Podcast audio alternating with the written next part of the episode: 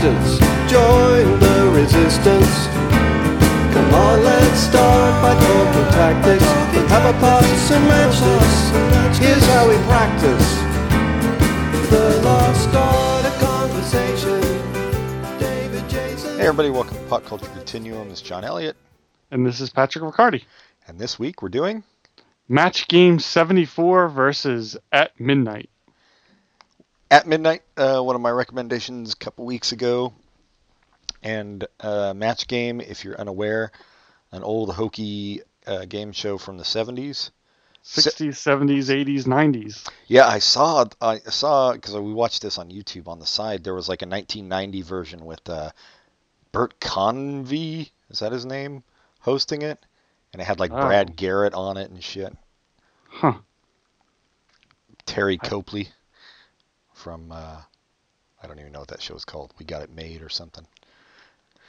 Yeah, well, this one. So I assume this was Match Game 74. m- Meant it was actually on in 74.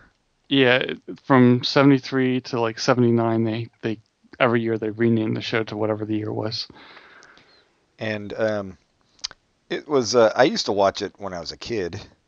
Really, I've never seen it before. I've heard of it, but I've never watched it. Yeah, it was. It was pretty fucking terrible, man. What What did you think? Yeah, it was of its time and not a good time. No, definitely not a good time uh, for TV. 74. I don't know if uh, like Donnie and Marie and Sonny and Cher and those kind of variety shows were on the air at that time, but uh, you've probably at least seen like some Merv Griffin or uh, what's that one uh, really pretentious dude who had the talk show? Who, I'm Dick blank- Cavett? Yeah, Dick Cavett. I shouldn't say pretentious. Um, well, yeah, he kind of was, but I like his Kind of, but he's awesome. I mean, he had Yeah. great interviews and very interesting. I, think I lost where you're going. I'm sorry. He was well. I was just gonna say, like, you can imagine what the set looked like from kind of from Oh, um, right. just really gaudy and and uh, Loud. yeah, as as were all the clothes worn by everybody. including the the the, the contestant. I think his name was Jeff, where the Gene Rayburn complimented his his fabulous suit, which was I don't know, but that's the seventies. Yeah, I'm sure if you're watching it, it didn't seem out of the ordinary. no, it probably it probably did look like a nice suit, one of those Herb Tarlek numbers. Um, It's But- hard to believe because that's only six years later, where where Herb Tarlek was wearing it as a joke. That, that that style was maybe it was popular, but it was not. Maybe it wasn't popular for everybody. Maybe it was just one of those things that super stylish people wore them and they got away with it for two or three years, and then it got ridiculous pretty quickly. yeah, I don't know. I- don't know what did it. I mean, I always think of everything in terms of music, so I'm like, maybe it was new wave and punk, you know, streamlined the looks, but I doubt that was really what it is. Uh, maybe people just uh, wanted to get laid or something, so they decided let's try looking good. Uh, I did like the music. oh God, the music was so Koo- intrusive. Kooky, kooky music. Yeah, it, it was. It's almost like um, if you watched a like a parody or a skit show now, and they did like a parody of a '70s game show uh, music. That's that's what it would sound like. Well, yeah, it does. It's a parody of itself. It's so ridiculous. Yeah. So, So, the history of this game is not the game. I don't know the history of the game, but this, the show that we were watching, the 70s version of Match Game, is interesting. That in that at that time period, I forget what channel it's on, CBS or CBS maybe, but it was it was a it was a primetime show, popular primetime show, and it became about because uh, what's Mary Taylor Moore's husband, Fred Silverman, Sure. something like that, took over the network and and they called it the ur- the the rural purge, where he took all the the the the popular but not getting the right demographic shows off the air and put other shows on. So shows like the Beverly Hillbillies, Petticoat Junction, Green Acres, all were taken off the air, even though they were highly rated, to put shows like Match Game on. I, I applaud him for taking Beverly Hillbillies and Petticoat Junction off the air. I, I don't know that replacing it with this was necessarily the best idea, but It uh, got a younger audience. It was the whole point, and yeah, I don't know. I do like. Green uh, Acres is not bad. All right. I mean, I, I just, I mean, you, you specifically didn't mention that, so I just want to enforce the fact that that was kind of a funny show. I like the theme song. Yeah, it's a place to be. I saw the replacements do it once. Um, the yeah, I don't know, but it is good that uh, I never knew that that's where that uh, Thirty Rock play came from, the Rur Purge. It was from this guy, Fred Fred Silverman. Is that his name? I think so. Yeah, whatever. Nobody cares at this late date. Um, And the show was from the people who did redid The Price is Right, and they redid The Price is Right to the one that we watched when we were growing up with. It started on primetime, but it became a day a daily fixture with Bob Barker and uh, models and weirdo things like that. they started it in prime time. hmm It was a, it was already a show. Price is Right was already a show, and they re revamped it and brought it to primetime, and then that revamping went to daily. which is which is a better move. That's that's weird to me because uh, you'd think at that time there were only three networks, and Yeah. they couldn't even fill with original like scripted programming enough nights, so they're putting game shows on in prime time. Although I guess they still do that now too. Kind They're of. cheap. Uh, uh, game shows are cheap. Yeah, they're like reality shows, I guess. Um, They're very popular. Yeah, weird. They have that. Uh, what is that? Hollywood Game Night now. Have you seen that?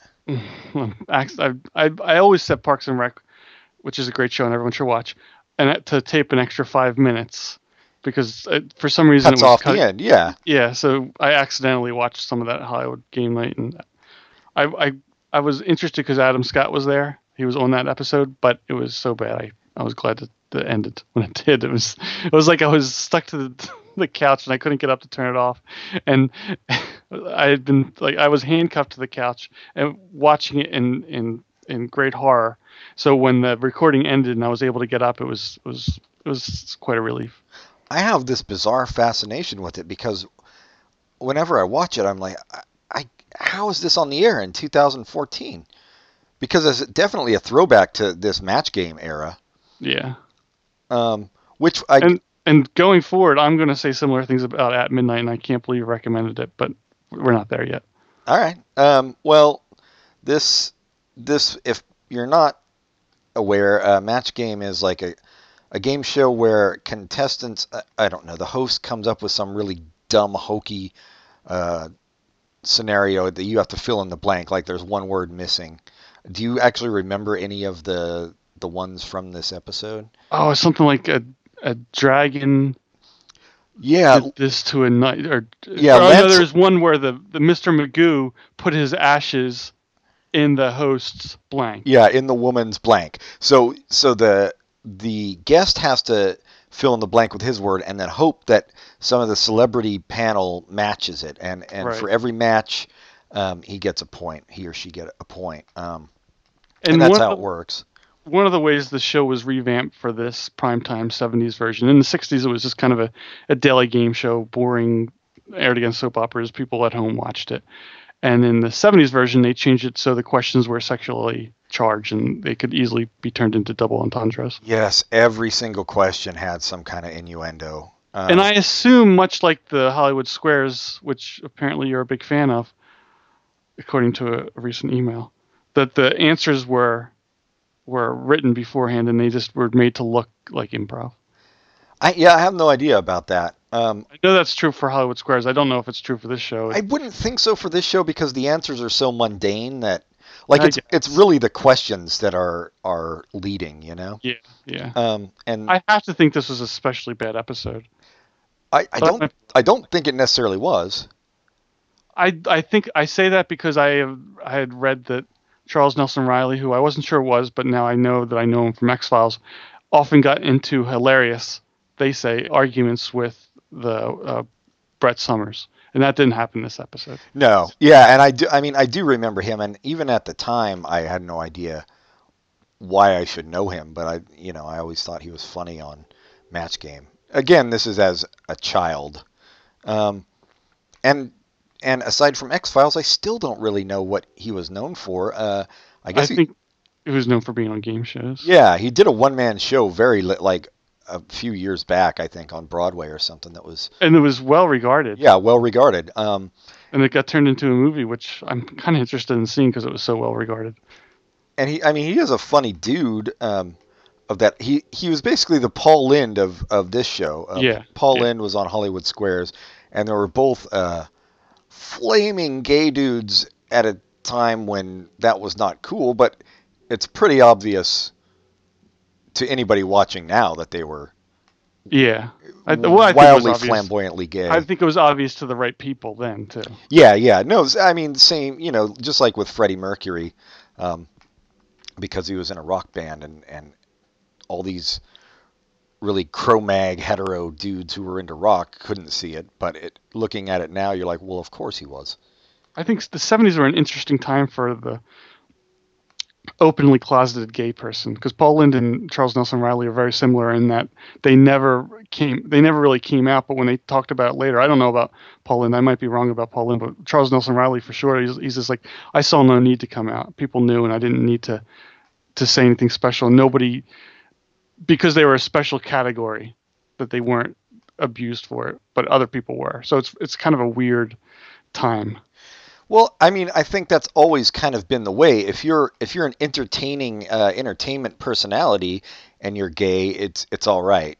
Yeah.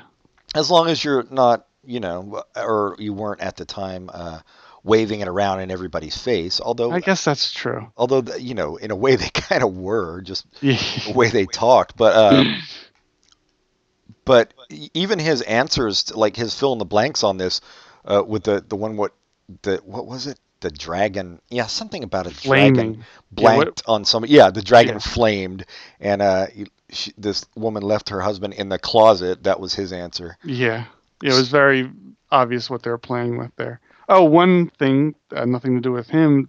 The one contestant reminded me of the middle daughter from Modern Family, The Middle daughter. Okay, all right. the nerdy daughter from Modern Family. Oh, the She sounds like- contestant. yes, yes. yes. Uh, sorry, I, I was thinking of the ju- the uh, celebrity panel, and I was Oh. like, who? Yeah, no, I I agree with that. The it it's so weird because just like uh, Hollywood Game Night, actually even more so because like you said, Adam Scott was on that, and and we like him. He's a I wouldn't call him a D-list celebrity, but all these celebrities are like D-list celebrities and and washed up has-beens or or just you know TV actors. Um, I think it was yeah the one woman, the who was who was apparently the the hot one, didn't seem especially attractive to me, but whatever was from like the the wife from my two or not my two dads um my three sons. I think that's who she was the the blonde that was talking Yeah, about yeah. doing- and Well- Brett Somers is was married to Jack Klugman, and I guess she had her own career, but that's you know, and uh, Richard Dawson was just Richard Dawson. yeah, Hogan's Heroes at that time, I would imagine. I think that's about five or mm, 74, probably 10 years past, wasn't it? Because that was a 60s show. Oh, was it? Shit, I don't know. Yeah, I think that was well past that, and it was right before Family Feud. Okay. Well, the it's definitely excruciatingly of its time. This show. Uh, Yes. The you mentioned the the hot woman or whatever. Uh, just the sexism involved. Is, Oh, yeah. Oh, all over the place. My God, the host uh, Gene Rayburn, just coming on to her and and talking about her tits and stuff. Uh, in a very leering way as well. It's- and even even with the contestant, where he's she's holding his hand, and at least one of the one of the one of the guests mocked him. So I, I have to give credit for that. But she's like, "Does this excite you? It excites me, or does this excite you or calm you down? It, it Yeah. excites me." And then the the guest was like, "I think it's calming her down." yeah, very weird. Uh, Yes. very weird like that whole period of TV in that it's it's very innocent in a way because they can't they aren't overt about anything hmm um you know like I even though like you said it was prime time it wasn't probably meant to be family viewing but it's still very they had to be very tame but but then Yes. they're implying all sorts of uh, sexual shit, and the host wasn't even implying; he's just flat out uh, being a creeper. So there is one thing in there, and I, it couldn't have been what I thought. I mean, I didn't think it. It was just like Richard Dawson's answer to the club one was like, "I was with two golf pros overnight, and we made a club sandwich." That's not an entendre. That's just a stupid joke. no, right? it's just a really dumb vaudeville joke. I th- Okay. that's how I took it. I mean, okay.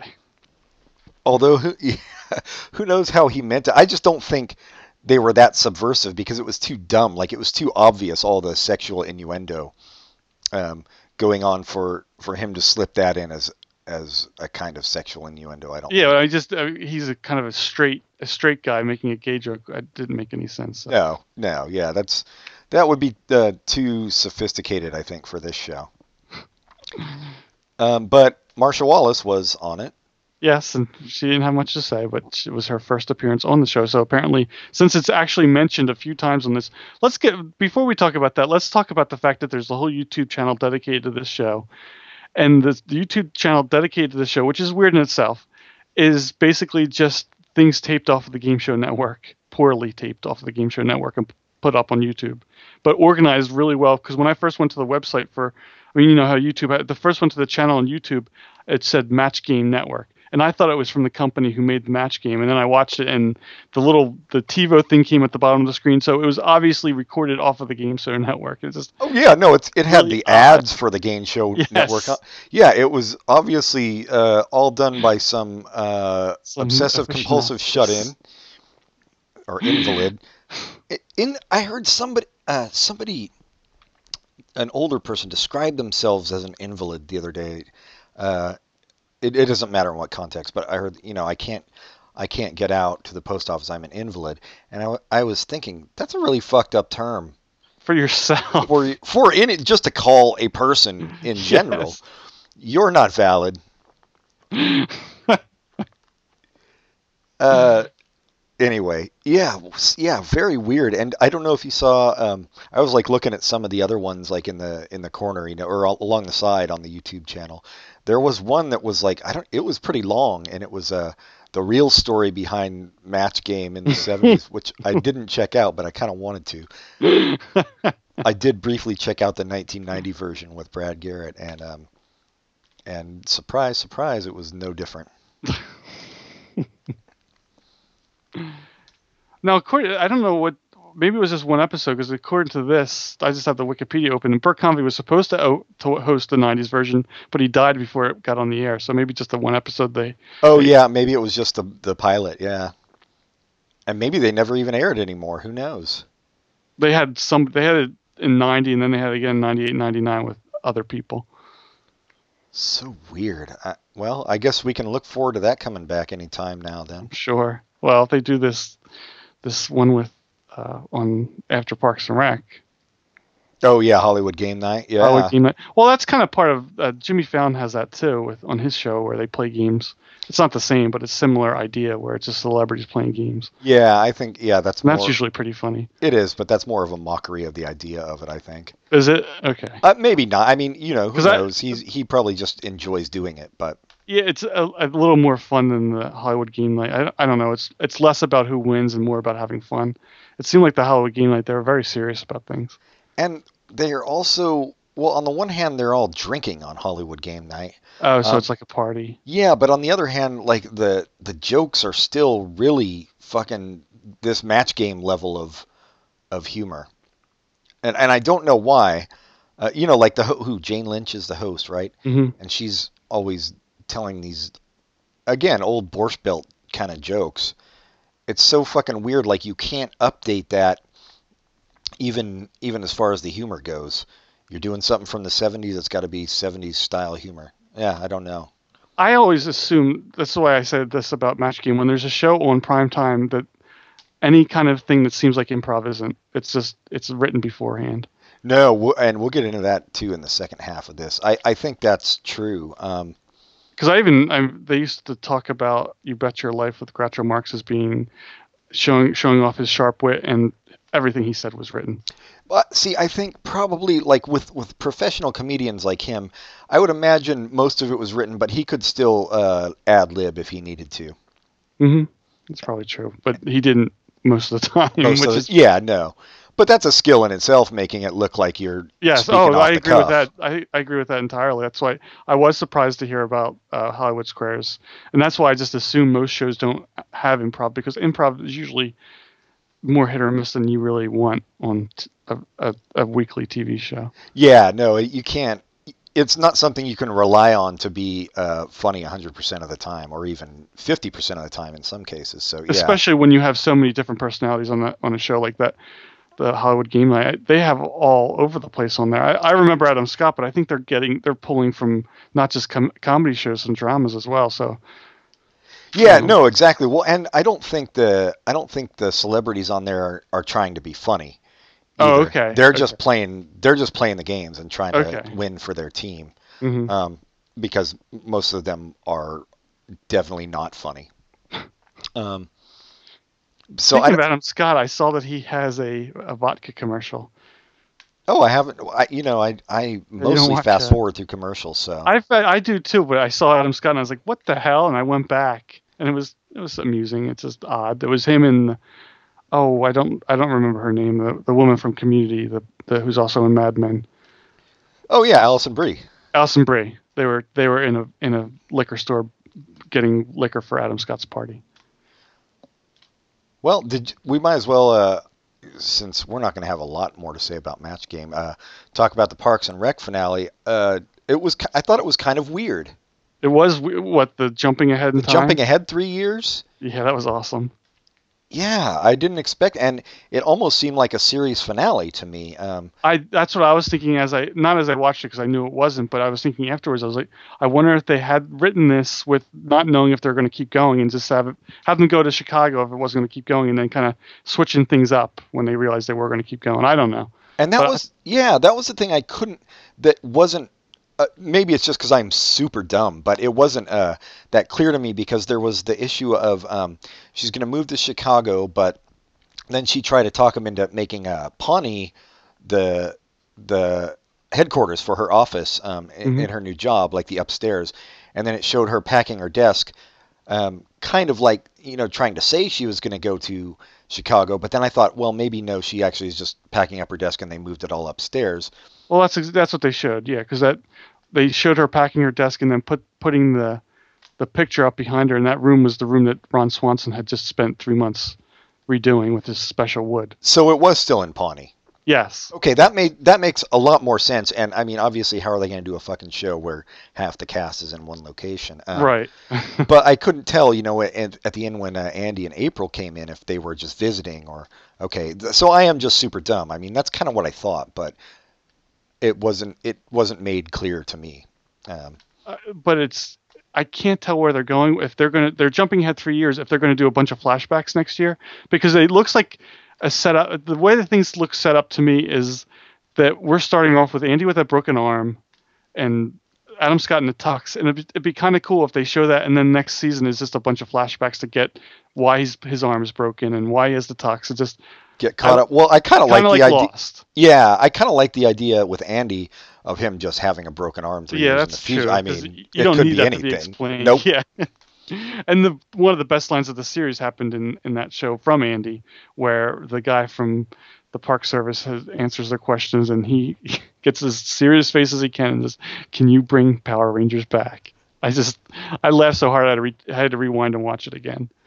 I don't know who you are, but it seems like that's something you could make happen. Yeah, you seem important enough that you Important, yeah. you could take care of that. The uh, did you know? So they had a bunch of uh, musical guests and uh, for this concert, and uh, the band that was who the Bobby Knight Ranger. yeah. Did, did you know who that was? No. It was Yo La Tengo. I didn't know until I read Really? it the next day. Yeah. no, I, I it's it's funny how dedicated they are to jokes because they they passed they they said that joke like four weeks ago, like a month ago, and it was just kind of a quick one liner, and it's it's funny that they brought it back, and with Yo La Tengo, and the guy the guy from the big band is from Wilco, right? yeah, Wilco, Jeff Tweedy. Um, and I assume just from Adam Scott's shirt that the one band was Letters to Cleo. who Yeah. I'm not really familiar with. What an awesome another another joke from previous episodes. So, as usual on this show, when we are talking about a subject, uh, we we start talking about the latest episode of Parks and Rec. I have no problem with that. No, especially since it was so. It was it was a double episode too. It had the the the, the trip to California and the fin- season finale. Yeah, So an hour long episode, and yeah, I I can't say enough good things about that show. I I like the fact that they jumped ahead three years, so we we don't. Well, maybe we will have to, but I'm hoping we don't have to watch the epi- the the dramatic episode where she gets pregnant and have to rush to the hospital. yes, no, that's, that's, one of the things I'm glad they they jumped ahead three years for. was smart. Um, nobody needs another scene of of a woman in labor on a sitcom or, Yeah. or a comedy movie, um, especially with triplets. I, I could just imagine the how they would take it really over the top with that. So that was smart. Um, and it, it's it's they set this whole second half of the season up with her having this job offer and making it seem like she was going to turn it down even though it was perfect so it's neat that they made it so she could take it and keep the show keep still going and we'll see how it is next year but it, and i like the the fact that jon hamm was there for five minutes and got fired Yeah, which would me too. Also work with going back in time and having him show up some more because he's awesome he's great in everything he does. but Um, especially goofy comedies i comedy- really like him Do you have you heard him on like uh, um, Doug Loves movies or anything?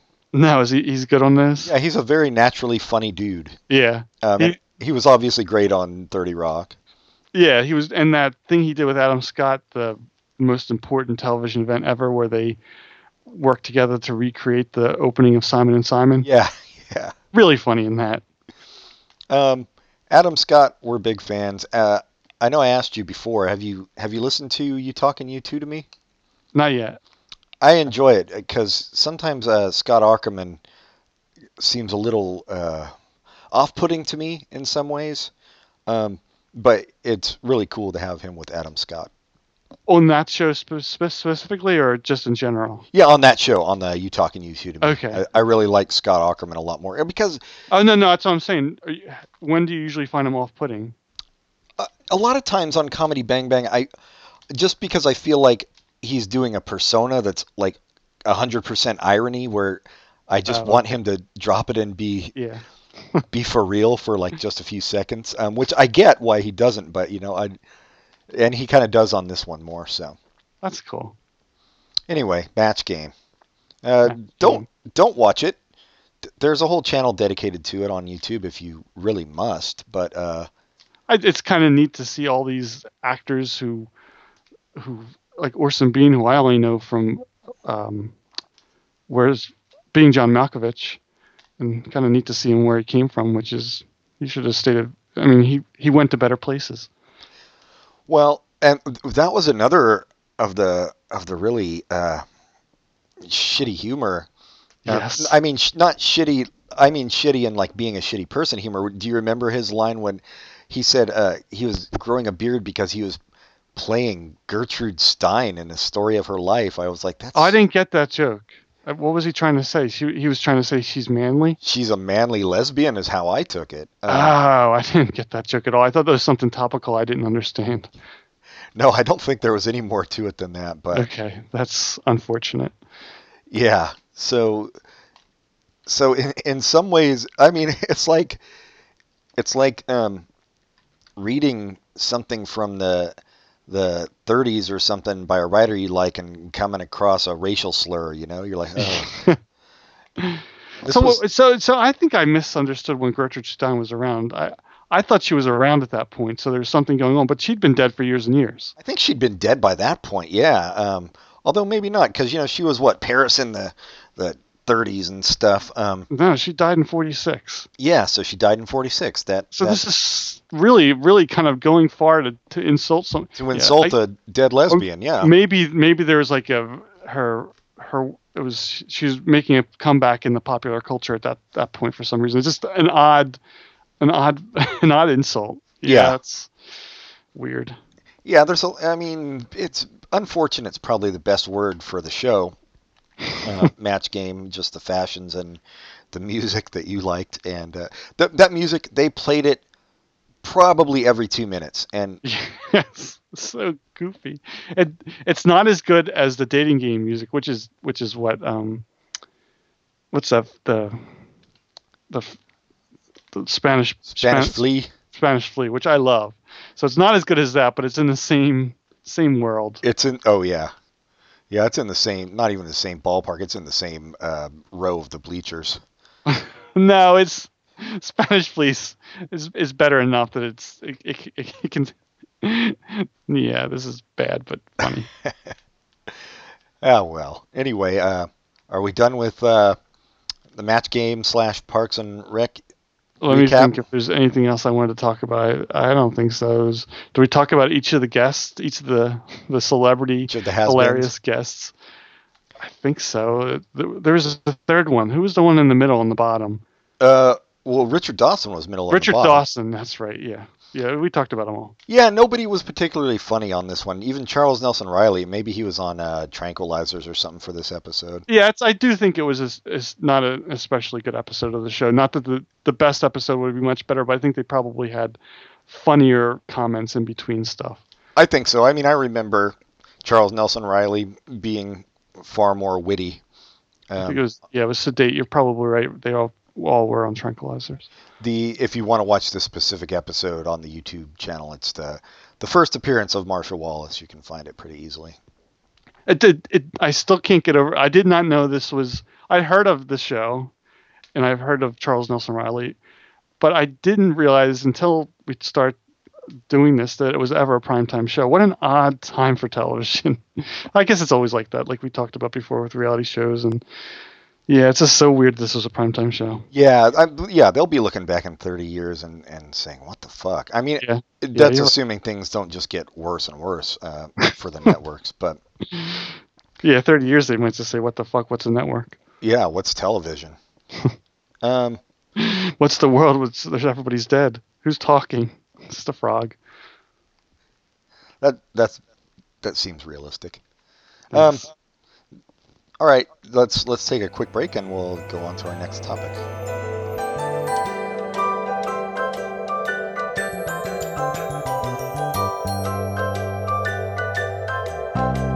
We had a comrade, a brave comrade. He could talk for whole days. But then he tried to be a hero. Tried talking about Shamiro to commuters wearing earphones. He almost died for conversation. Hallucinations, good vibrations. Van Dyke Parks, Greyhound racing, steeple chasing. The Reformation, transubstantiation, Bram Stoker's creation, the land of the Thracians, and right back to the start. It's gonna take some time and patience, but all the best We're back. Yay! And with uh, apparently Pat has some problems with this. Uh, at midnight, starring Chris Hardwick.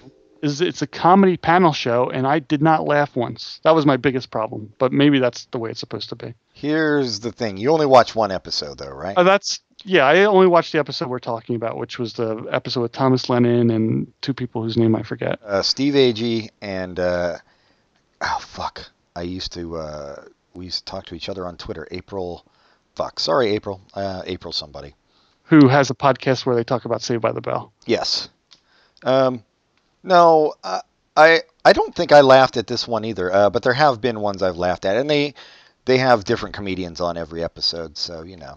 But the well, so that's good that the other episodes are better. But the energy of this show was very similar to the energy of Match Game, where everybody was laughing at everything everybody else said. Yes, it's clapping. annoying. I and that is that's that's so it, I didn't purposely pick this because it was like Match Game since I already said I didn't know what Match Game was and I had never seen this show, but it was very very similar to the Match Game. no, it's it's very off-putting. Again, it's it's that and old 70s showbiz shit where you're like, what? Are they sweetening the laughter or do they just have laugh uh, signs that light up for people for every goddamn thing they say, like on Letterman or something? and in addition to that, the jokes were sexual but not funny. Finger banging is not funny just because you say finger banging. Right. and it was cruel too because some of the, the the point of the show is that they take stuff from the internet and make fun of it which is fine but they were taking pictures of people or they were showing pictures of people who thought they were having their picture taken but it was actually video and they're they were kind of cruel about to, to some of them Yes. Well, I uh, which I've seen that uh, that video on the yeah i have too and it's funny it's funny in its on its own context but having them make fun of it on a on a national tv show is this cruel Right. So it's it's a bit of the um, the internet mentality to this show where where they're kind of just you know if if somebody can say something mean about anything they're going to do it hmm um, which would be fine if it if it had been funnier Right. Like there's a picture of a girl and a guy who thought they were having their picture taken, and Steve Agee's joke was, "Let's go out to the alley." And we wanted to get this picture taken so we can go out to the alley, and uh, uh, oh, so I can go out to the alley and finger bang my sister. right Yeah. And Steve Agee's a funny dude, so uh, I think I've seen him in other stuff where he's funny, but he was wasn't especially funny on this. Yeah, I've seen him be funny. I've seen him be funny on this show. Um, but you're right. This this episode. Uh, so the episode we watched was um, was from Thursday. The I guess that was the 23rd of April. Yeah, um, Sounds good. 24th. I don't know. Uh, yeah, it's Thursday the 24th of April. Uh, if you want to watch the one we're talking about. Um, April Richardson. God damn it, that was her name. Uh, just wanted to get that out of the way. No, I know what you're saying, and uh, there is there is a bit of that um, smugness to Yeah. to it sometimes um, that is a And- turnoff. But w- then when when they nail a joke, it's it's pretty. You know, it, it is actually funny. I guess I'll have to watch a few weeks to see them actually nail a joke. Yeah, the show can be funny. Um, But I- the other the other problem not problem the other weird thing about the show is I like Chris Hardwick on the Nerdist. That's the only uh, place I know him from. So last week or I guess it was two weeks ago when you mentioned this show and you said, well, Chris Hardwick is kind of annoying sometimes, but he, he can always be like that. And Laura agreed with you. I didn't know what you guys were talking about, but yeah, he's annoying in the show. yeah, he's he's a bit of the smarmy host. Which is weird because on Nerdist he's sincere, and when he's talking about something he enjoys, he's really he. It's kind of contagious. It's like I want to like the things he likes as well, and he's really a nice guy on the Nerdist. And he, sometimes he'll talk about his like stand-up comic roots, and it, it makes him sound like a douchebag. And I'm just like, well, maybe he's being hard on himself, but I don't know. Well, it's it's a it's a difficult thing here because what can he be sincere about here? I mean, the Yeah, whole show is making fun of Fun. internet shit. Um, Yeah, but it's it's it's still I, even his voice sounded different. It just didn't. I didn't like him. Like I think I could think of someone doing a show like this and like the actual person, even though they're making fun of whatever they're making fun of. yeah, he just didn't come across as likable. Like if uh, what's the the guy you just talked about who's always ironic? If he did this show, I think I'd like him, even when he was making fun of stuff. The dude who's always ironic. The dude from uh, you, uh, you, uh, Comedy Bang Bang, Oh, Scott Aukerman. Scott Aukerman. Yeah. He could do this, and he'd be likable, even if he's being Yes. mean. No, I agree. Um, I think maybe it's just not a great fit for Chris Hardwick. I think so. Yeah. Um, although, having said that, I don't think he's a terrible host necessarily. yeah. Um, maybe you should watch some more episodes, and, and maybe you know maybe your opinion won't change. But uh, No, if you say some of them are funnier than this, because this was especially bad, and it was especially self-congratulatory too. It, with the whole "you've been on five times and you haven't won," it's just that kind of that kind of stuff is just it's it wears thin quickly. yes, the showbiz kind of aspect Yeah. of it, which is which is my least favorite part of it, and and uh, I think, like you said, I think Chris Hardwick is in general a likable dude. Um, although I, to my knowledge, I've never heard him talk any shit about Jenny McCarthy, who he used to work with, which I would like to hear, um, especially from somebody who's so into science. Uh, but So how did they work? What, what was it they worked together? I don't know. Singled out was that the name of the show on MTV? Oh, oh, okay. That's what he talks. Yeah, but but maybe it's just like they're friends, and he doesn't want to talk shit about somebody he's a friend with. I you could have guess. you could have friends who are have stupid opinions, and you don't want to embarrass them. I don't know. I suppose. I I She would deserve it, of course. Yeah, I try not to have friends who have dangerous opinions. Yes. um, Yeah, it's hard to find an opinion that's it's, it's more stupid than the anti-vaxxers. yeah, it really is. And I mean, even the the truthers and whatever. I mean, they're just kind of nutbags anyway, and they're not affecting anything. Yeah, yeah. Um, but no, he. I mean, it, it's one of my issues with him, even on Nerdist, is that he he's too nice and refuses to talk shit. And in some ways, I, I'm like, well, you know, maybe that's more what I should strive for. But on the other hand, what's wrong with having opinions about people? You know, I, I don't know Mhm. why it's it's such a bad thing. Like, no matter what I say about anybody, who gives a shit?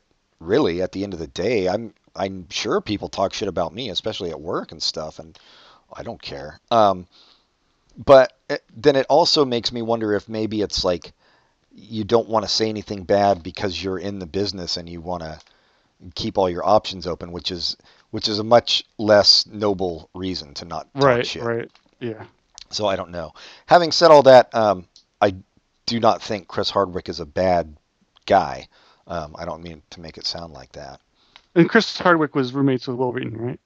With I don't know. I don't Or know. is that? I thought one either him. I always get the. I don't anymore, but I used to get him and Scott Aukerman confused. But I think it's Hardwick who is. oh yeah, I definitely would think it would be Hardwick yeah, of, the those two. Um, yeah, I, I mean, I kind of get what you're saying. Uh, I like it. When, uh, maybe watch one with Doug Benson. I usually find him pretty funny okay. on the show. Yeah, yeah. This was this was pretty bad. It, it was, uh, like I said, I was very shocked by how similar to Match Game it was. It was crazy. Well, there there is that that um, the constant laughter and the kind of uh, the kind of hokey hosting style is is the is a turnoff to me. But I still enjoy the show. Do you think that their stuff is improv, or do you think it's written beforehand? Oh, it's got to be written beforehand. I I think uh, Greg Proops was on it once, and uh, and he said, "Oh, it's great to be doing pretend improv again on TV." well, the Whose Line Is It Anyway was real, right? I don't even know. I don't know. I I took that to that was to mean okay. maybe it was not. Um, well, the British version was real. or at least yeah, or at least not completely. But like in in both cases, same with Groucho that we talked about earlier. I think there is some off the cuff improv going on, but it's Mhm. mostly when the comedians are talking to each other. I think rather than uh, responding On to the. yeah. Although maybe you know they they do some kind of. Uh, so it's a it's a game show that's just completely arbitrary with points and everything, and nobody really, you know, there's not really anything at stake. Um, hmm but uh, but so Chris Hardwick will show them clips of stuff from the internet and then have them make jokes about it. And uh, there's one, there are a couple like kind of lightning round things where they just buzz in a bunch, which maybe they have like one or two jokes loaded, but maybe they're coming up with uh, the rest on their own. Who knows? Who knows how it works? It'd be interesting to get a behind the scenes look at it. I'm looking at the list of guests. I think I would probably enjoy an episode with with Paul Scheer and Rob Huebel. So I'll I'll keep an eye on on it. Yeah, he- he has really good comedians. So I mean, definitely if you're a comedy nerd, it's worth watching just for that. Um, just to see these people, the different people on and how they, how well they do. Um, but I think you're right, also in that um, a lot of times they kind of go for the easy joke or the the mocking joke. But is it is it always so sexual too? Uh, well, I mean, I think, I think that's just modern comedy in general. You know. Yeah, but not that. Yeah, when it's funny, I guess it works. When it's not funny, it's just annoying. So I guess that's the problem. Yeah, that's the thing. I mean, I I used to say from uh, my brief time doing uh, doing uh, open mics and stuff that you can always tell who's an alternative comic because they'll use the word pussy a lot. That's all it takes.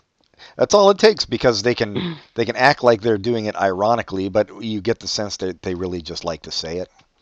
Like it's a it's an excuse to get their sexism out while while maintaining, you know, their liberalness. Um, yeah, I, I kind of I, I get what you're saying. Maybe this wasn't the best episode, but on the other hand, maybe you just won't like it. possible, Uh, but I think I probably I'll give it another chance. I probably won't be an everyday fan, but maybe I'll watch it when there's somebody good on. and who knows maybe you know who knows how much of it is is scripted or or you know they've planned their jokes out and how much is off the cuff if if there is more just um, extemporaneous jokes going on then that might explain some of the sexual stuff too because that's always the easiest shit to go for you know Yeah, yeah. um, I just I just have trouble when it's cruel and not really there. It's not when you're cruel about against people with no power. I don't think that is nearly as funny as when you're cruel against people with power. That's I just just what I have a problem with. Yeah, no, I agree. I I, I had uh, somebody who we both kind of know had asked me, had talked about wanting to do stand up and was asking me for tips on it, and I I said, well, just I think the best thing to do is if you're gonna make fun of somebody, make fun of yourself. Like you can still make fun of character flaws and stuff, but if you do it about yourself, you seem like less of a dick than just being cruel, beating somebody when they're down. Yeah, yeah. which is different from like making fun of power, which I think is completely fine. But like random um, fools on the internet who That's- are who are nobodies, it's kind of yeah. That's why I'm gonna have trouble enjoying the show. But I, I, I get the feeling Paul Scheer could make a fun of random fools on the internet and make the random fools feel good about themselves. Yeah, But I think I think you're right. There there is definitely a way to do it, and I understand like at at a certain point it just becomes almost like bullying. But then the the flip side of that is these people, in a lot of cases, are putting themselves up on the internet. Um, Well, not. I mean, talking about the specific episode, not really. There was the people who were fooled by the thinking they're getting their picture taken. right. They didn't put that up on the internet. There's the the woman who was had her crotch had her crotch videoed by a news organization. She certainly didn't put that on the internet. True. So I don't. No, this episode is not the best example, but you know, they, there are people Yeah, who, oh, who put shit up on YouTube Yeah. thinking they're the shit that is. that's fine. If they did Right. like the kid taking a picture of himself, I didn't especially like that, but it, it was it was less offensive than the other one. Yeah, well, and and again, yeah, this episode was maybe not the best for that because the kid taking a picture of himself was kind of like the the people um, with the getting their photos taken. He thought he was taking a selfie, but he had it on video. So, Yeah, but he put that on the internet. It's not like oh, someone right, grabbed right. it off of his phone. It's not. So somebody had to put it up, and I'm assuming it's him. Yeah, no, it, it it is. I get what you're saying. It's kind of what turned me off the Twitter, um, in a way. Just so much snark, um, Mhm. and and which is why I don't read comment sections on anything on the internet. um, but at least they're well. Again, Well, it, see, with Twitter, uh, not not necessarily Twitter, but with comment sections and Twitter, at least these are just people are on the same level playing field. These are people on TV making fun of people who can't talk back. right. That's true. No, And I guess that's the point of Tosh Tosh.0. which I've, never, really watched. that. No. Yeah, so maybe he does it better because that's pretty popular. I guess I I find him very unlikable. Um, I know he has a he has a, a he has a, a good collection of rape jokes, which is always good. That's uh that's alternative comic 101. um yeah, I I get your point, but I uh I still find it a, a fun like I said popcorn show. There's not uh there's not a lot to it, but when when the guests are good, it's it's worth watching, I think. And the same can be said of many comedy podcasts Mm-hmm. as well. Um, I just Hit or miss. yeah, but I, I like the I like the whole comedy uh, podcast world and and comics on the internet. Um, so it's it's for me it's kind of just made for me this show because it's got a lot of my favorite people on it. Mm-hmm. But yeah, I will have to take into consideration as I watch more your objections because I do agree with them. Um, and and I'll see maybe if it maybe after a while it'll it'll start to wear on me too. I'll I'll give it another chance though to see it. I'll I'll give a look to who the guests are and see if I'll watch it. But this was definitely not the best. and I, I like Thomas Lennon too, but he was not good on it. No, he wasn't great.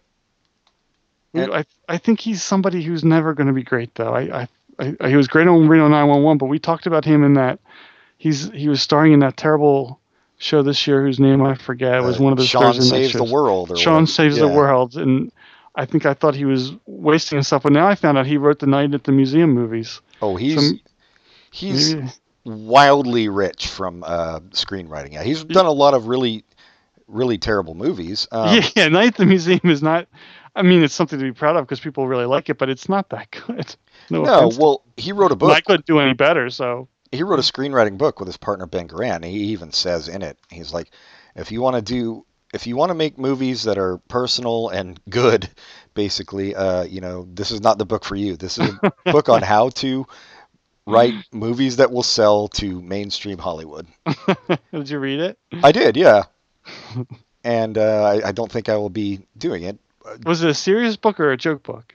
I mean, it was serious. It was serious in how to do it. It was a serious how-to book, but Oh, funny okay. because it was written by them. Um, hmm hmm but uh, yeah, I just I don't. I mean, I just don't have the. I think even the right sensibility to be able to do that kind of thing. I don't think it's even a matter of like integrity as much as I just don't know what uh, the majority of people like. Like I just don't get it. So Did you write? Did you watch Bad Teacher? no. I nothing. It was pretty bad. Oh, because it's a series now, right?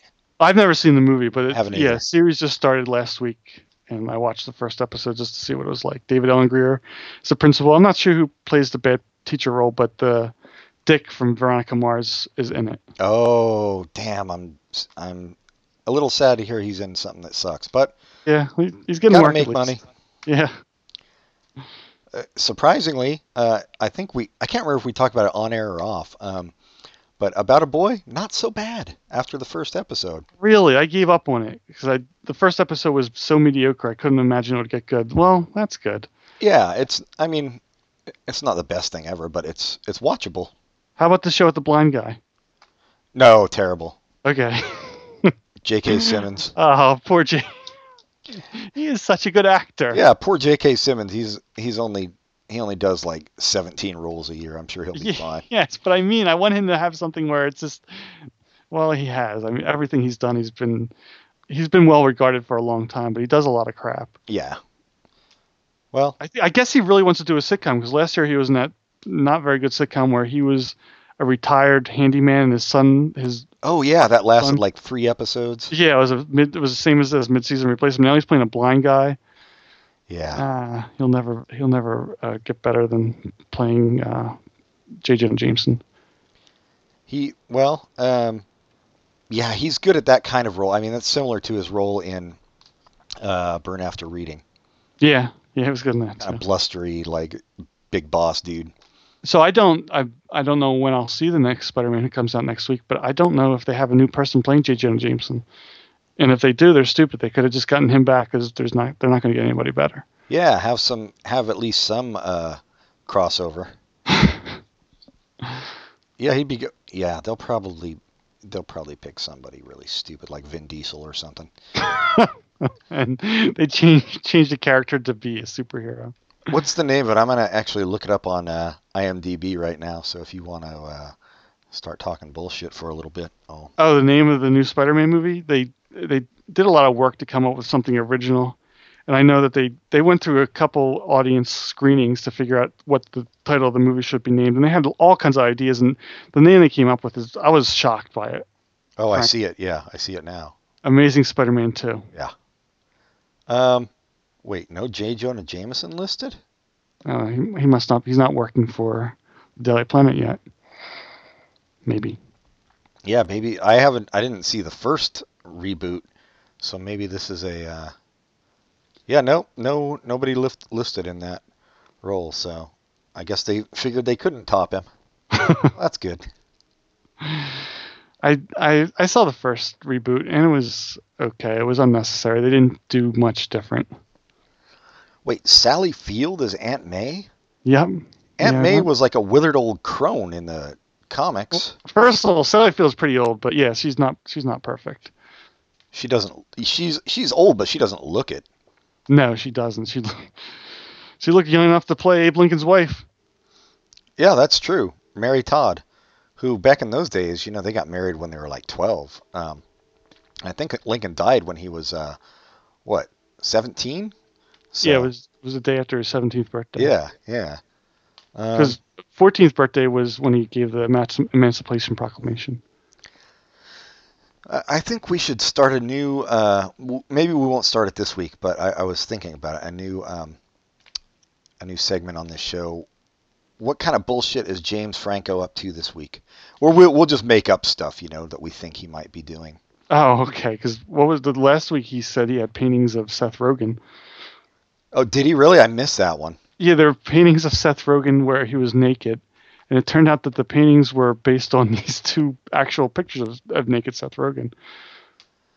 That's fascinating. Is what is the James Franco's deal? Is is is was he really hitting on that 17 year old, or was that like Some hype for his new stunt. movie? Nobody, Nobody knows. knows, I mean, I yeah. think he's, I think he thinks he's Andy Kaufman or something, but, but I'm not really interested enough to find out. Um, yeah, that'll be a that'll be a good segment to start. since we gave up on all our other segments. Well, I'm sure we'll give up on this one after two weeks. Uh, Oh, you want to do what's new in Miley Cyrus's world? oh, if you've got something, let's do it. This week in Miley Cyrus. This week in Miley Cyrus, she had a child, and um, Oh, is that why she was hospitalized? it, uh, Justin Bieber has nothing to do with the parentage. It's James Franco's baby. Oh, so that ties into both segments. Yes, yes. And the baby was born at the age of five. And did it look like na- naked Seth Rogen? No, it looked like Nathan Lane, Oh, even better. Well, that's that is some fully good- clothed. Well, let's hope so with Nathan Lane. He left. He left the womb fully clothed, which was proclaimed as a miracle by all the hospital workers, including the administrators, who are soulless. This is good Miley Cyrus news. Well, congratulations on your Nathan Lane baby. Actually, not baby, uh, not even Toddler. toddler. Uh, oh, I don't know what. yeah, at five. I don't know. Yeah, I, I don't think they're toddling anymore at five. They're they're starting kindergarten. Uh, They named the baby John Candy Cyrus that's awesome. after Louie Anderson. So congratulations, James Franco and Miley Cyrus, and uh, Nathan Lane, because it looks like you might have a new lease on life. Maybe you uh, get your career going with your little clone again. Uh, you got another, at least, I don't know, twelve years. I'm gonna say for that kid. Well, that's that's good news. Do you do you have any uh, recommendations?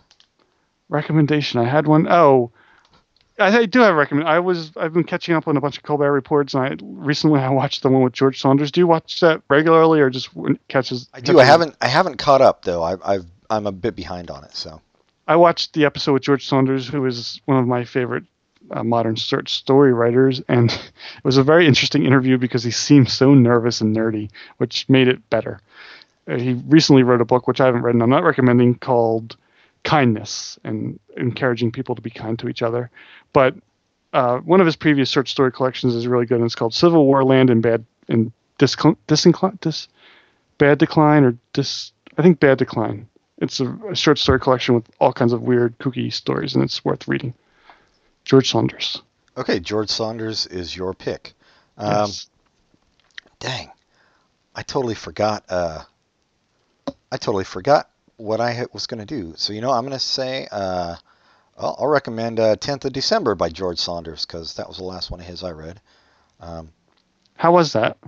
it was good. I mean, if you like George Saunders, I don't know why you wouldn't like it. I have to read it. I have. I have it. I just haven't started reading it. It's just it's short stories, right? Yeah, yeah, uh, yeah. Civil War Land and Bad Decline was the first book of his I read because somebody recommended him to me. I wouldn't be surprised if it was me. Well, maybe not. That's no, it wasn't. Um, Okay. And uh, no, actually, it wasn't. Uh, In Persuasion Nation was the first of his I read. And I have not read that. Yeah, that one's good too. That one's really good. Uh, in fact, I think it might be better than 10th of December, in my opinion. So maybe I'll just switch. Well, we should just say read George Saunders. it's our recommendation this week. Who is not? uh, I'm. I mean, he's he's well known and he's a professor, but he's not as famous as he should be. I guess short story writers, unless they're writing stuff that gets made into movies, really don't have a hopes of being especially a Stephen King level fame. No, no, definitely not. It's a niche market. Um, But he, I mean, I, I'm sure he gets everything he wants in the New Yorker, so he's fine with his life. But I, I wish more people knew about him, more people liked him. yeah, he's he's very inspiring to me uh, for my writing because he just basically just deals in short stories, which which I like because I I don't think I have a novel in me. Like I'm I'm not, you know. hmm uh, which is kind of like when you when you have aspirations to write it's kind of daunting to be like well i don't think i could write a novel but then you have people like him and and apparently raymond carver and stuff who uh who do uh, tons of short stories and that's what they're known for so Yeah, yeah, and they, and it's not like they're lesser. They're really good short stories. Yeah. I mean, really good, really good writing in the short story form. yes yeah it's uh it's inspirational and they're well as i said i'm not i am not that familiar with raymond carver um so maybe i should check him out um Oh, I yes. You've not read anything by him? I don't think so. I think I started a Oh, couple yeah. things and I, I they didn't grab me, so I'll have to go back and try. Yeah. There's, oh, yeah, that whole that whole collection. Can you please be quiet, please? I think it's called is is so wonderful. He is a one. I'm I'm going to change my recommendation to Raymond Carver. No, I won't. I already had George Saunders, but yeah, he's definitely awesome. I did she, see shortcuts, uh, which I thought, which is based on a bunch of his stories. But yeah, I, but I, I, found it kind of pointless overall. And maybe Well, that think- was the point, but I, but I think the fact that they took a bunch of his stories and tied them together, they weren't supposed to be when he wrote them. They were just short stories. So, yeah, well, his stories are pointless. They're just little, vignettes. uh, yeah. They, but they, one paragraph will tell so much about a character that you don't get so much information about a character in the whole novel. Right. It's the else. writing. Yeah, Yeah, yeah. it's, it's it's amazing. All right. It's like you're gonna watch The Wire. I will read some uh, Raymond Carver then. And uh, I think that's good. That's fine. Yeah. I'm So- glad you took my criticism of your favorite show so well. I think I you're apologize. overstating how much I like this show. Um, but no, that's I, I actually no. It made me it made me think about it in uh, a way I hadn't previously. So that's good. And uh, and I and I agree. And I especially agree about this episode. It was not it was not great. Um, and had this been the only one I'd seen, I probably wouldn't have continued watching. I'm glad we picked this one. yeah, well, we try to be current, even though uh, this won't come out for another week. But uh, That's another weird thing about the show is its shelf life is shorter than most shows because they're taking they're taking stuff from from the internet that week. yeah, no, definitely, which I'm sure is the same with like Tosh, but but also this, you know, the same That's with the. Daily Show or the Colbert Report and Yeah, stuff that's too. true. But yeah, but I can see watch. I rewatched. The, well, this isn't Colbert Report, but I rewatched the the time Colbert did the president's uh, press con uh, press what's it called press dinner. When Oh yeah, had- yeah, yeah. man, that's funny, and man, that's makes you cringe too. It makes you cringe, and it also makes you realize how absolutely clueless uh, Bush was about everything. that he would think Colbert would do anything else. But no, you're right. Like like uh, Daily Show and Colbert Report are at least on uh, large topics in the news, whereas uh, At Midnight is about dumb idiots on the internet. Um, so yeah, it doesn't it doesn't have the shelf life. But uh, last week we already talked about Colbert. Yeah, we already talked about that. I'm very excited about that. Colbert being uh, Letterman's replacement. Yeah, I'm. Uh, I'll I'll wait and see. I'll, Yeah, I know. I'll definitely watch it because I like him, but I'm guarded, guardedly optimistic about it. Um, all right, you want to Write to us at yeah. popculturecontinuum at gmail.com. Rate us highly on iTunes. Like us on Facebook. And try to be our friends and tell all your friends that you like us. Yeah, we'll write you back. Uh, unless you're Amy, uh, who I just saw had had emailed us, and I for some reason they didn't come to my email again um, about some episodes. So, um, but we will we will write people back if you write us. So uh, there's if that's any kind of incentive for you. Um, in which And it shouldn't I- be, I 'cause feel no one wants to hear from you, us. yeah. Nope, not my mother. So, uh, all right. Until next time. Goodbye, everybody. Goodbye.